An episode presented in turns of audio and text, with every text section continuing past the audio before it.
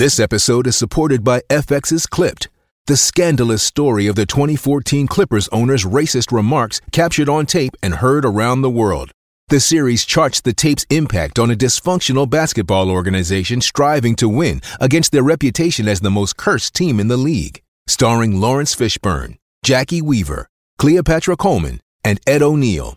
FX's Clipped, streaming June 4th, only on Hulu.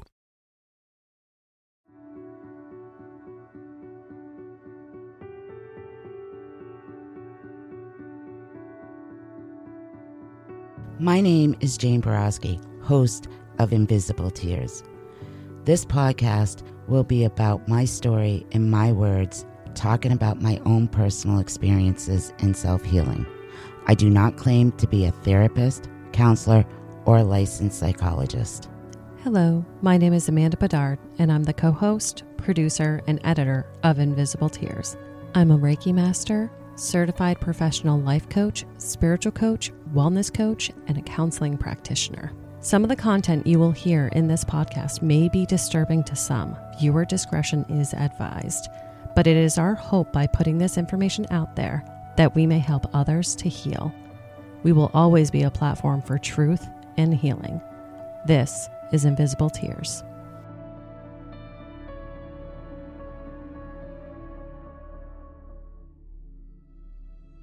Welcome to Invisible Tears. I'm Jane, co host of Invisible Tears, and I'm here with my co host, Amanda. Hi, Amanda. Hi, Jane. How's it going today? Just going great. I just received a Reiki session from Amanda. Mm-hmm. I feel great. I feel alert. I feel wonderful. Awesome. I'm I so needed glad. it. I needed it so bad. Yes. It had been a while. Yes. So, we're going to talk about what a victim actually goes through sometimes. Right. And I know we have brought this up and we have talked about this. I was a victim of a horrific attack. Yep. Uh, most believe I was attacked by a serial killer, Mm-hmm. the Connecticut River Valley serial killer. And of course, these cases are unsolved. Right. Now, I was attacked in 1988, so that's about 36 and a half years ago. Yep. One of the things that occurs pretty often is people contact me. Yeah. I've had a lot of people contacting me saying, you know, oh, I know who did this to you.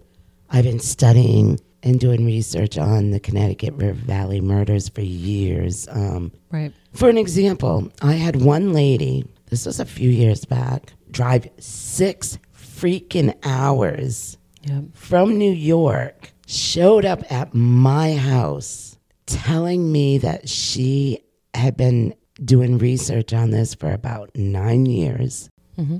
and that she knew exactly who it was. Yeah. I've had a lot of emails, a couple of letters, and I've had probably 20 people come right to my house. That is just. come right, I mean, they came right to my house to tell me that they know who the Connecticut River Valley killer is. And I do not know these people. right. It, see, that bugs me. Never have I ever met these people. And they're women and they're men, and it's a variety of people. Mm-hmm. And you know, I've dealt with it over the years, mm-hmm. and it really doesn't bother me anymore. and I know you're like, how could that not bother you? They come to your house. I understand.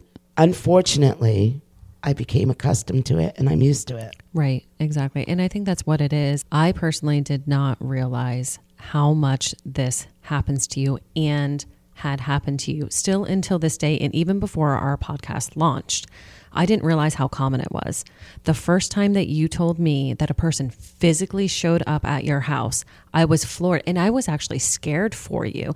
Not that you should have been scared, but let's put that into perspective, people. Think about that. Try to put yourself into Jane's shoes think about going through this horrific ordeal and having people that you don't know show up to your house unannounced to speak about it. Now, I appreciate people being interested in the cases and I appreciate people digging in on their own time. And because you know what? The more eyes and the more people that are looking at this case is awesome. Maybe somebody's going to come up with something. That's not the piece that bugs me.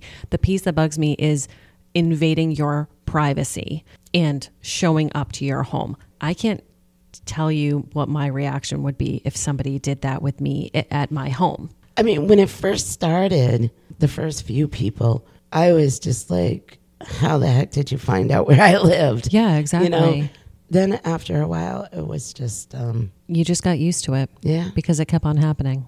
Yeah. I've never been rude to anybody. And that's one thing, mm-hmm. not one of them that ever stopped at my house can say is that I've ever been rude to them. Mm-hmm. I would stand there and I would listen to them. Wow. And then obviously I would be like, you need to take this to yeah. the authorities. Let me give you contact info. 90% of the time, they have said, I've already done that. Yep.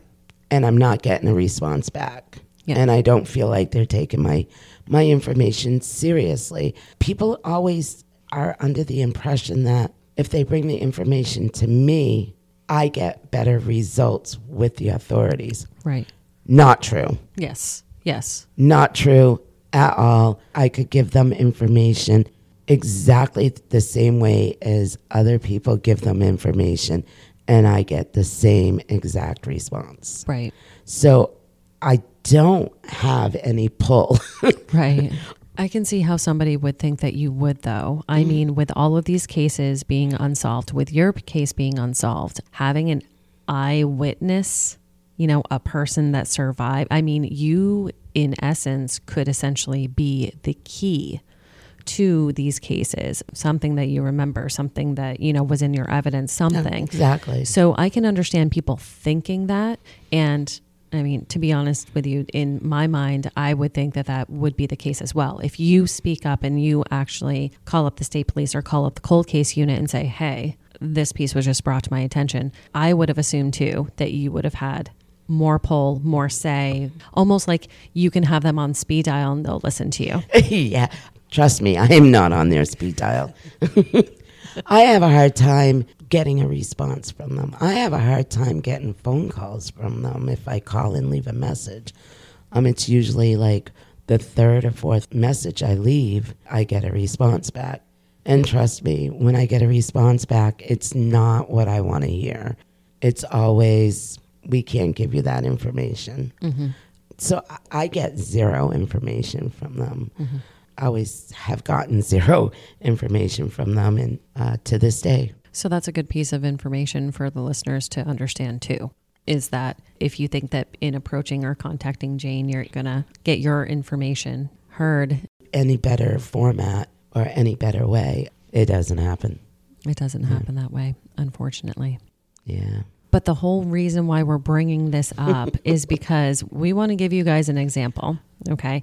We want to give you guys an example of a recent occurrence and recent communication that happened with an individual. The communication actually started in December of 2022 and uh, originally came in right through our Invisible Tears email.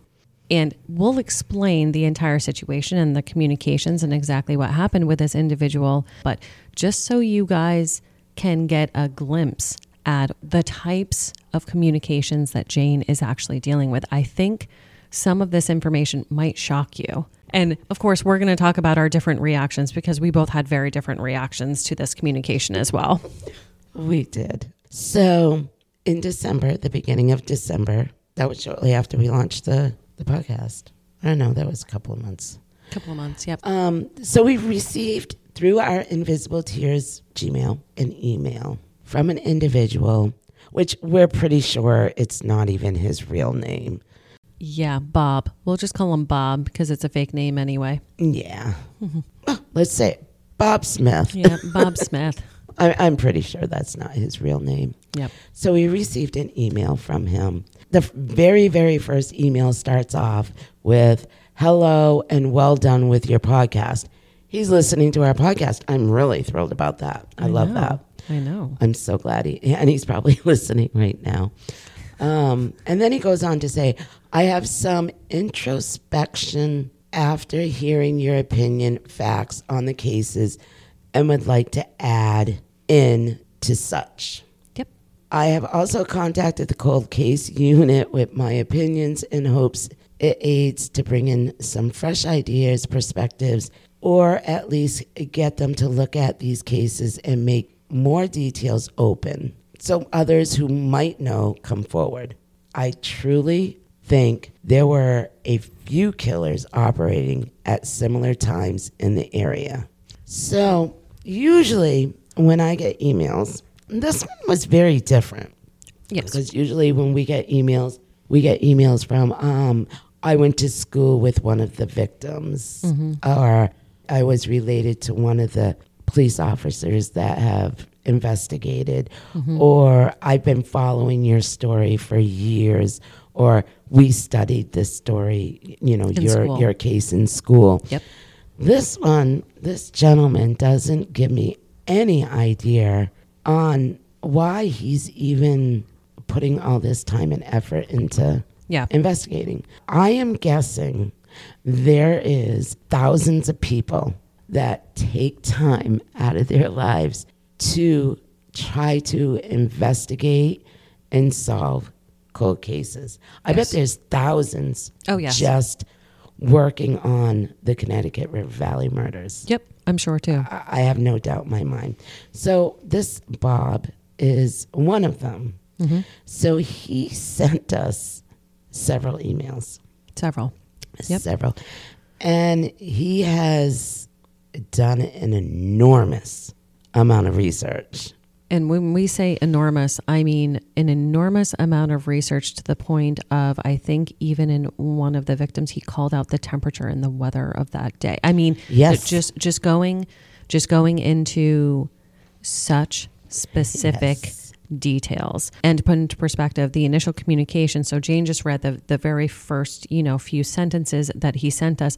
The rest of the email, you know, non double spaced or anything like that, is three pages long. Yes. For example, the weather. He wrote the weather on the day. Now this is Cathy Millican. Yep. Because he break, he even breaks down these cases per victim. Yep. So he starts off with Cathy Millican. He says, The weather on the day had been cloudy, cool all day. At the time Cathy got to the site, in that time of year, the sun was setting fast and to the west. And I had looked up the weather for that day cloudy, overcast, not a photographer's type of day to score pictures. This is how detailed Right. he got with every single one of the victims that he researched. Mm-hmm. He goes on, he really asks a lot of questions like, did they have a gray car?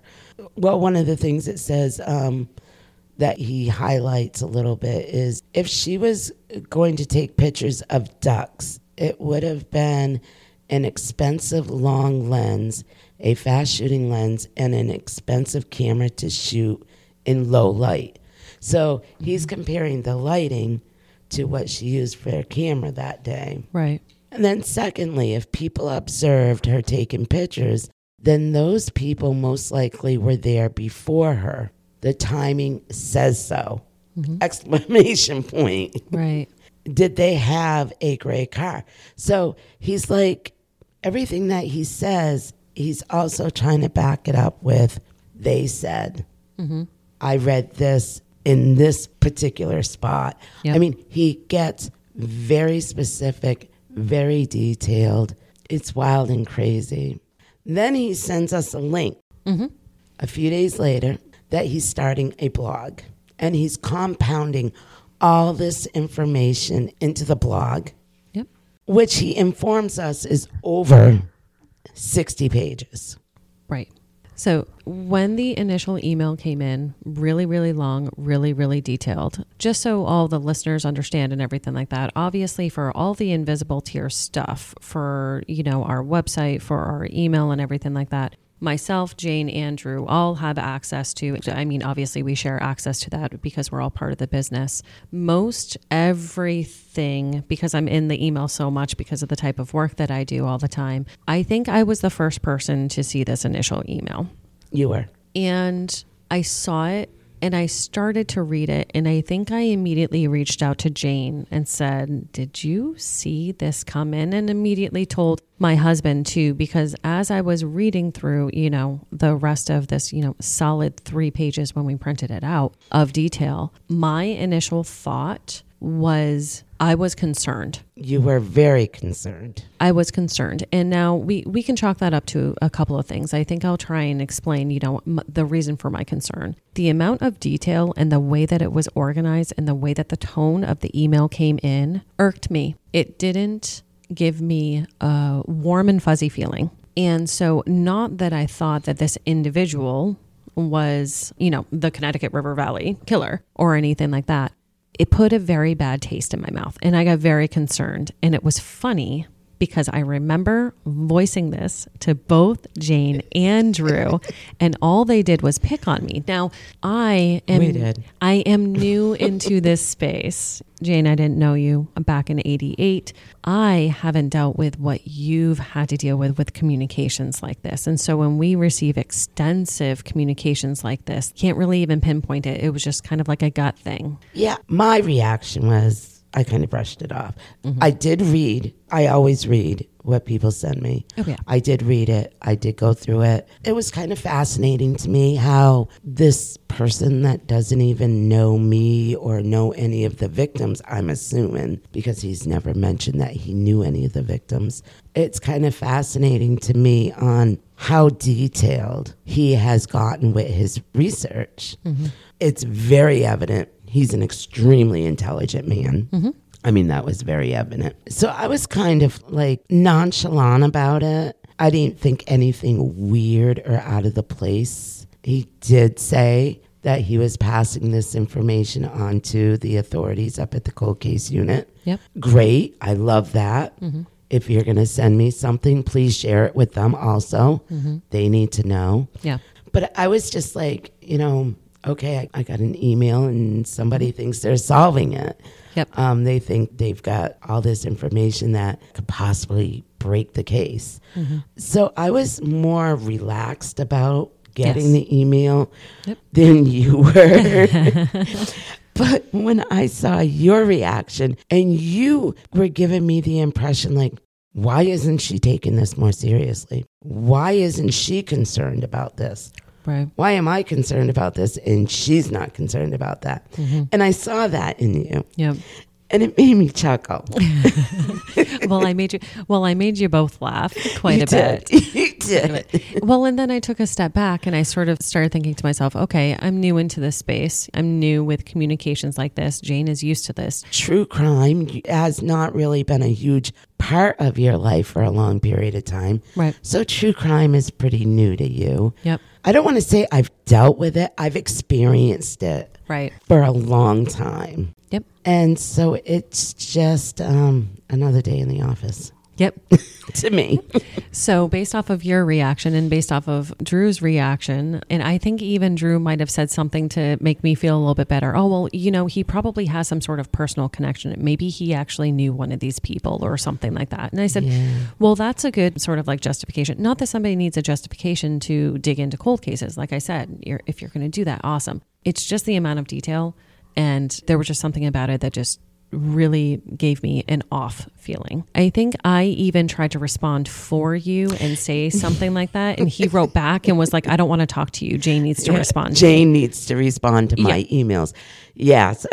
because you were busy. And Yeah. so I was like, oh, okay. He won't talk to me. He, he needs you to respond too. So yes. Yes. the tone of that was, he was very adamant about me responding instead of Amanda. Yep. Um, and yeah, so people know there are times when Amanda will respond to emails instead of me. Mm-hmm. I do see all of them, yeah. but there are times that Amanda responds, and there's never been a problem with that. No. Um, but he definitely had a problem with that. He did, yes. What he wrote back was um, he definitely didn't appreciate me responding to his email.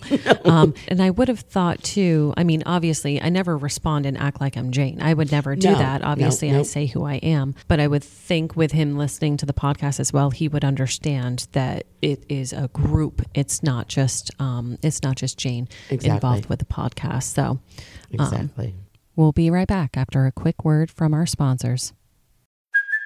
Hey, it's Kaley Cuoco for Priceline. Ready to go to your happy place for a happy price? Well, why didn't you say so? Just download the Priceline app right now and save up to 60% on hotels. So, whether it's Cousin Kevin's Kazoo concert in Kansas City, go Kevin, or Becky's Bachelorette Bash in Bermuda, you never have to miss a trip ever again. So, download the Priceline app today. Your savings are waiting.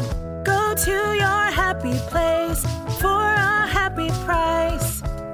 Go to your happy price, Priceline. And now back to our episode.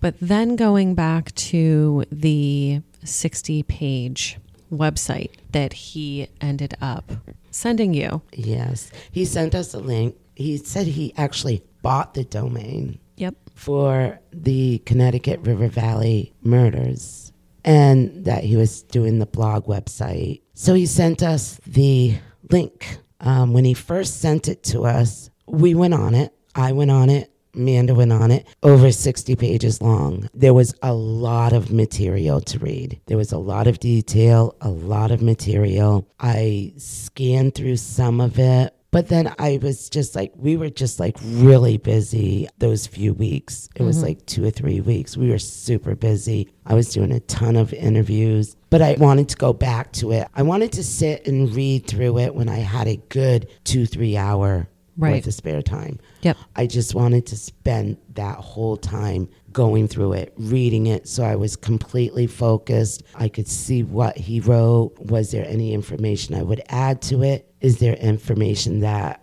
I can explain to him if he had questions about? Yep. So a few weeks later, we went back to go on the website, and it's gone, unfortunately. Yes. The website was Connecticut River Valley Homicides.blogspot.com. And now it is actually no longer there, unfortunately. Yes. There was a wealth of information. So once we got There this was. link and we all started going in and because I remember I actually even gave it to Drew too. I said, "Hey, in your spare time too, like look how extensive this is. Like remember this is from the guy where I was uncomfortable with that initial communication. This is what he's put together. He's even purchased a domain. He's thrown this out on the internet. This was not a week's worth of research or No. a month or a year. Mm-hmm. This is years worth of research. And I was very impressed. I think this was the most detailed researched material I have ever seen on the Connecticut River Valley cases. He grabbed information from everywhere. Yep. And the way he categorized it was amazing. Mm-hmm. Very evident that this man was highly intelligent. Yep. I wish I had copied everything Me down too. before he took it down, but he took it down. And Bob, if you're listening, I would love for you to send us the information again. Yeah, Because we would love to go through it. He did express that all that he did send to the cold case unit so they have all the information. Mm-hmm. And what I liked about the information that he put out there was he didn't have or form a solid opinion on suspects. Yep. It was there's this suspect that I heard you or, or heard somebody talk about. This is the information I dug up with him. Yep. Uh, this also was another suspect. This is the information I found on him. Oh yeah, there definitely wasn't any blinders or any sort of bias. In, No, in absolutely any of the research that he pulled together, yeah. which is which is it was nice. just facts and research that he dug up. I just I wish he didn't take it down. Me too. Fast forward to a conversation. Obviously, you guys know that we were connected with Crawl Space Media. Jane, myself are connected with them through the Dark Valley project that's going to be launching here in April. But I'm also connected with Crawl Space too for some freelance work. Fast forward to a conversation that I was actually having with the team. I was on a Zoom with them. Chatting about things. And of course, you know, Jane, you always come up, hey, how's Jane doing? You know, uh, that sort of thing. And I don't know how we got on the subject of these communications, but we did. And I don't know, maybe you had given Jen the heads up that possibly this guy had, because of the website. I, I like to share a lot of information with Jen. Yep. Her project is very different than our project. Yep. But it's the same subject. Yeah. So I try to share a lot of information with her, where she also shares a lot of information with us. Mm-hmm. We shared what we had. I think it was mainly for the from website. Bob. Yeah, pretty much for the website. I really wanted her to check out the website because I felt that that was a lot of information for her to feed off of too. Right, exactly. And the emails that we got, we shared with her. And so I believe she reached out to him. Mm-hmm. And he did not want anything to do with her. Mm-hmm. It was like right after she talked to him, the website was down. He took the whole website right down. Mm-hmm. So Jen had had conversation right after that with John Philpin. yep. Of course, everybody knows John Philpin, and we talk about him quite a bit. He was the uh, criminal profiler for the Connecticut River Valley. So Jen brought her concerns to John, mm-hmm. and John was concerned. Yep. When I had that initial conversation with her, and then especially when she got all the information that you had forward over to her, Jane, Jen's initial reaction was maybe it wasn't as adamant as mine was, but her initial reaction was, What? It was a take a step back. So they're communicating back and forth. And I could tell that she was very uneasy as well. She was About the she was communication. very uneasy. Yes. So she turned around. She had a conversation with John about it, and it seems John has been in communication with this Bob Smith. Yep. Jen messaged me and informed me that this Bob Smith had been contacting John Philpin. Yeah. And John believes that that's not his real name, which We we, do not believe that Yeah. that's his real name. We already knew that. I'm not going to put the name that John thinks it is, but I guess this gentleman is a retired police officer from Virginia. Mm-hmm. And John was very adamant about me ceasing all communications with him. Yep. And he wanted me to forward all my messages to the New Hampshire State Police. Mm-hmm. Then John goes on to share with Jen that this Bob was considered a real suspect in multiple Virginia murders. Yes. So if it is the same individual who John was thinking that it was, So uh, they believe, I guess, several of the Colonial Parkway murders. But John said he definitely has nothing to do with the Connecticut River Valley murders. right, right. So, I mean, honestly, I didn't have to cease all communication. Right. Bob kind of did that on his own. Yeah, exactly. It's funny when people contact me, they're also contacting a whole slew of other people. Right. Honestly, still don't feel threatened by this guy. Yep. I don't know why. Mm-hmm. Probably, I mean, I'm sure some listeners are like, Are you crazy? Mm-hmm. I'd be totally, you know, threatened by this guy. I would be so scared right now. Mm-hmm. I'm not. Mm-hmm. He's got a lot of information that he sent. Yep. But after I got that email from Jen, I went through and I was reading some more of the emails because, you know, sometimes you can tell. I know I can because I've done so much research on serial killers. Yep. I went through and was reading more of the emails. Mm-hmm. And this little comment that he made kind of got my attention. So he writes, this is just paragraphing one of the things that he wrote. Some killers are opportunist. He felt strongly that Michael Nicolaou was not a planner, in his opinion. Mm-hmm.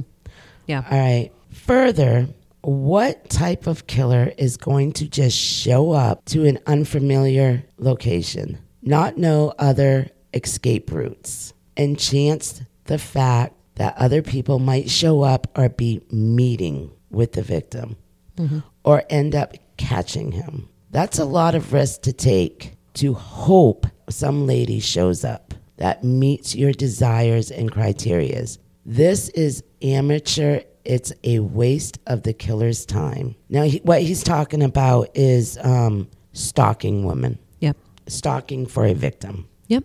So one of the things that he wrote me was very interesting to me. And I reread this, I don't know, a couple of weeks ago and thought, wow, to me, that's a mind of a killer.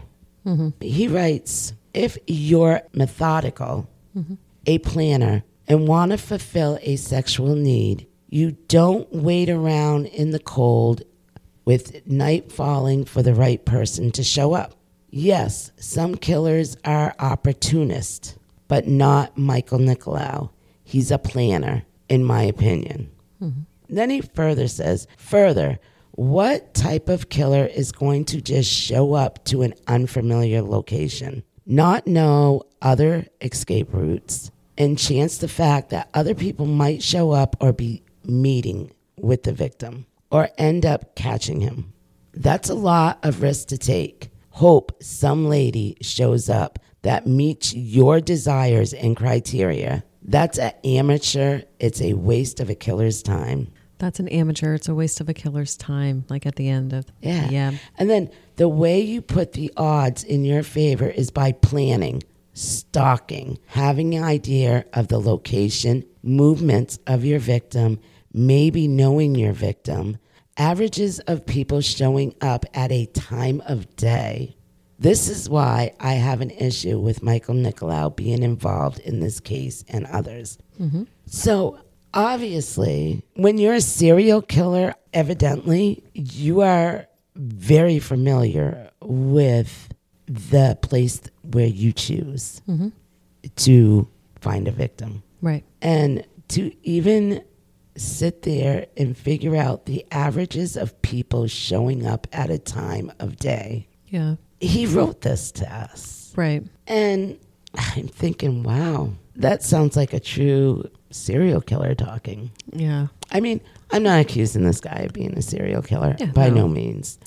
But he's either, you know, I've been, I was told that he's in law enforcement. Mm-hmm. So maybe he's done some criminal profiling. Right. But wow, you read something like that and you think, wow. It's interesting because I mean, as you were reading that too, so many different like scenarios were like popping into my mind too. Like honestly, everything that he said was true when you think about it. Although the piece that I keep thinking in my mind is that to be able to piece that all together, I mean, I guess an ex police officer might actually, you know, think like that and pull those facts out and everything. But now that we have the communication and sort of saying, hey, from a very trusted source, recommendation, don't communicate anymore. Just in case, you know, I think that it is this person, and just so you know, background of this person, this is background. So it's not the type of person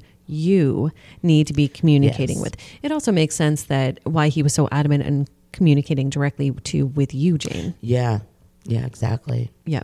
It's interesting now that we have that spin almost like once you had that point of view, I think it made you go back and look through and look at it differently. Oh, I did. Mm-hmm. I did. I totally did. We'll be right back after a quick word from our sponsors.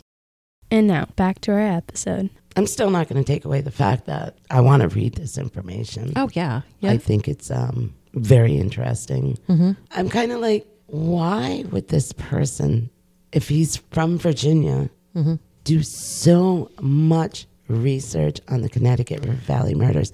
Like, I am talking an enormous amount of work. Right. That's like, I get pissed off when someone takes an hour out of my day that was unnecessary. This man has been doing this research for years Clearly. Yeah. clearly for years. Mm-hmm. So I wonder how many, this crossed my mind too with reading this, how many serial killers have solved other serial killer murders? That's a good point. I don't know. Has a serial killer ever solved other? They very well could Cases. have. When you think about it, how often do private investigators or do law enforcement actually utilize incarcerated serial killers to try to get into the mind and try to get into the mindset to get clues to set them in the right direction. Look how many serial killers John Philpin's talked to. I was just going to say Phelpsy is actually mean- popping into my mind. Phelpsy. Mm-hmm. Yep, he's done an enormous amount of conversation with, with serial killers. Yep, I'm sorry. M. William Phelps. And William For. Phelps. We call him Phelpsy. yep. It's an interesting viewpoint to take. Yeah, To it about. definitely is. The whole amateur thing just Yeah. pops in my head. It's like you're calling a serial killer that has gotten away with it with 30 plus years Yeah. of killing several women an amateur. This Yeah. is an amateur move. I found that kind of weird. But- Yeah. although I guess he was just addressing Michael Nicolaou too. Mm-hmm. And, um, you know, we know Michael Nicolaou is not the Connecticut River Valley killer. Right. You know, there's a lot of he said, she said, Mm-hmm. a lot of, well, he could have done this. Well, he might have been here. You know, there's no concrete proof. Right. And like we've said before too, there are certain aspects of his personality and, and stuff like that too that I just don't I just don't think actually fits. Yeah. At all, major aspects of his personality too. So Yeah. I mean, this guy even said, no, it's- definitely not Michael Nicolaou. So, and he's done his research. he has. I mean, he even went as far as to asking how tall Michael Nicolaou was. mm-hmm. And I'm like, I have no idea because I've never met him. Yeah. And then he done his research some more. And I guess the person that was last seen around Cathy Millican was like six four. Mm-hmm. So he done his research and said, nope, that guy was six four. Uh, Michael Nicolaou was like f- five nine Nine. or whatever. So Yeah. yeah, I mean, he just done so much research. So we thought you guys would enjoy that story. So this type yeah. of situation. Yes, this is some of the stuff that I deal with that I don't want to say deal with, but some of the stuff that I go through with being a victim of a serial killer that survived. And, and a lot of people don't know that these people come to me all the time. Mm-hmm. When they show up at my house, is it a little unsettling? Yes. I try not to be rude. I mean, if you were in my position and I showed up at your house, mm-hmm. how would you feel? And before you come to my house, just think about that before you come to my house. Exactly. Put yourself in her shoes. I have to be honest with you too. That I come from a very, you know, country upbringing. I carry. So if someone c- comes to my house unannounced, obviously I'm a super nice person. I'm I'm not threatening by any means, but coming unannounced if I don't know you into my property, that is my home. That's my safe place. That's where my family is. That's where my daughter is. I mean, and obviously in your home, Jane. I mean, you have Yeah. you have your family there as well. So just think about that from Jane's perspective and just uh, And please know, I cannot do any more with that information than you can. right. You have information, please bring it to the authorities. Yep. You may not think that they're doing anything with it. We have hopes that they are and that Yep. they look at it, but I can't do anything more with the information than the, than what the authorities can do with it. Right. They can do more. Yep. You know, I'm trying to have more trust in the authorities. Mm-hmm. They've lost my trust over the past few years, but I'm trying to gain it back. I'm trying to trust them more. Mm-hmm. And I really want to express I do appreciate all the information. Of course. I do appreciate the emails. I do appreciate that people come forward with this stuff. I love the fact that there's people out there doing their own investigative work. Absolutely. I think it's I think it's awesome. You email me, I will answer your questions about anything with the case that I can. Yep. If I have the answer, I will give it to you. So yeah, go ahead and um, continue emailing me, um, Bob. Please repost. Put the send website me. back up. Put the website back up. I know people would love to read it Mm-hmm. and to see it because there are so many people out there researching Mm-hmm. and investigating on their own the Connecticut River Valley cases. Amanda will try not to get too freaked out about some of these emails. I will try. Although I'm not an investigative reporter, I am a lot of things. I do have, Jane picks on me all the time. I do have a lot of certifications. I have a lot of education, but I am not an investigative reporter and I'm not a police officer. And I am fairly new. Don't get me wrong. I've always been, you know, a true crime, you know, fan essentially, but You're on the other side of the wall of that true crime. exactly. You know, now. Yeah, exactly. I think also coming from the perspective of I'm excited to be involved with true crime, cold case, you know, missing people that like that that sort of work as well because I've always been drawn to help with that. So anytime I get any sort of gut instinct from something, I'm going to make sure and voice it. Even if you guys say I'm being paranoid, I'm going to make sure and tell you guys. And that's fine. We'll still pick on you. I know. So, yeah. And, you know, I know I've done a lot of giggling and laughing about some of this stuff. I just want to make it clear that in no way do I mean to show any disrespect towards the victims. Oh, of course not. Sometimes people misunderstand. Mm-hmm. And I just cried the other day about another victim. I do hold all these victims, all these little angels, so dear to my heart.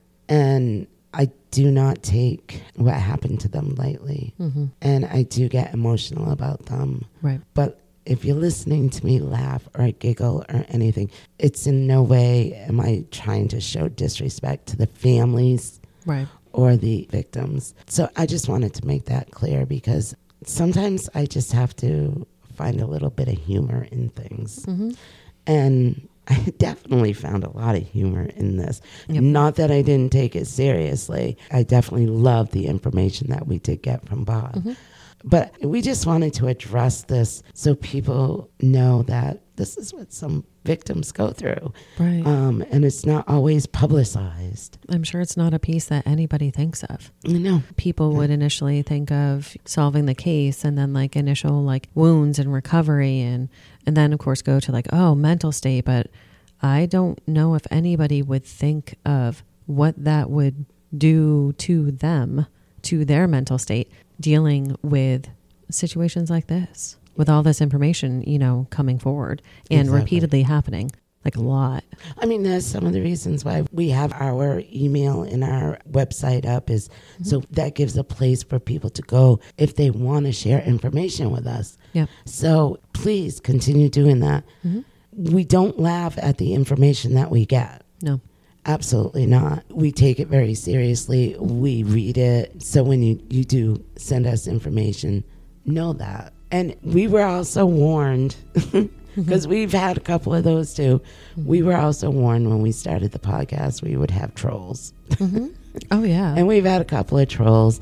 And, you know, that's fine. It doesn't bother us, yeah. whatever. Mm-hmm. So It happens. it happens. Hey, if they're trolls, that means they're listening to our podcast. Or maybe they're not even listening fully or understanding the premise sometimes of our podcast too. Yeah, It's coming maybe. to mind as I'm thinking about some of the trolls. But yeah, yeah. It happens. And to be honest with you, even if somebody's trolling us on something, send you love and light, hope you heal. Exactly. Thank you all so much for listening to this episode of Invisible Tears. Make sure you subscribe to our podcast to hear all future episodes. Click into our link tree too in the episode description to find and follow us on all our social medias. And it also links to our website, invisible tears.com, where you can keep current on any events that may be coming up, read more about Jane and the team, and read more about all the Connecticut River Valley unsolved cases. If you are looking for everyday items, clothes, collectibles, or a gift for that special someone, you can support us further by checking out our retail store, The Frugal Marketplace. We can be found at thefrugalmarketplace.com or search for us on eBay and Poshmark. We hold an online claim sale on Facebook Live every Monday night at 7 p.m., where you can find our latest items for sales or items at a deep discount. The links for our products can be found in our show notes. If you want to learn more about my wellness practice, Guided Path Wellness, head to guidedpathwellness.org. There you can read more about me and my certifications, more about the Reiki and coaching services I offer both in person and remote, and read all about my products for sale that I make through the practice. Feel free to utilize the Contact Us section on the website with any questions or utilize that free 15 minute consultation booking button if you have any questions about what might work for you. Evil may exist in this world, but we will not let it win. See you next episode.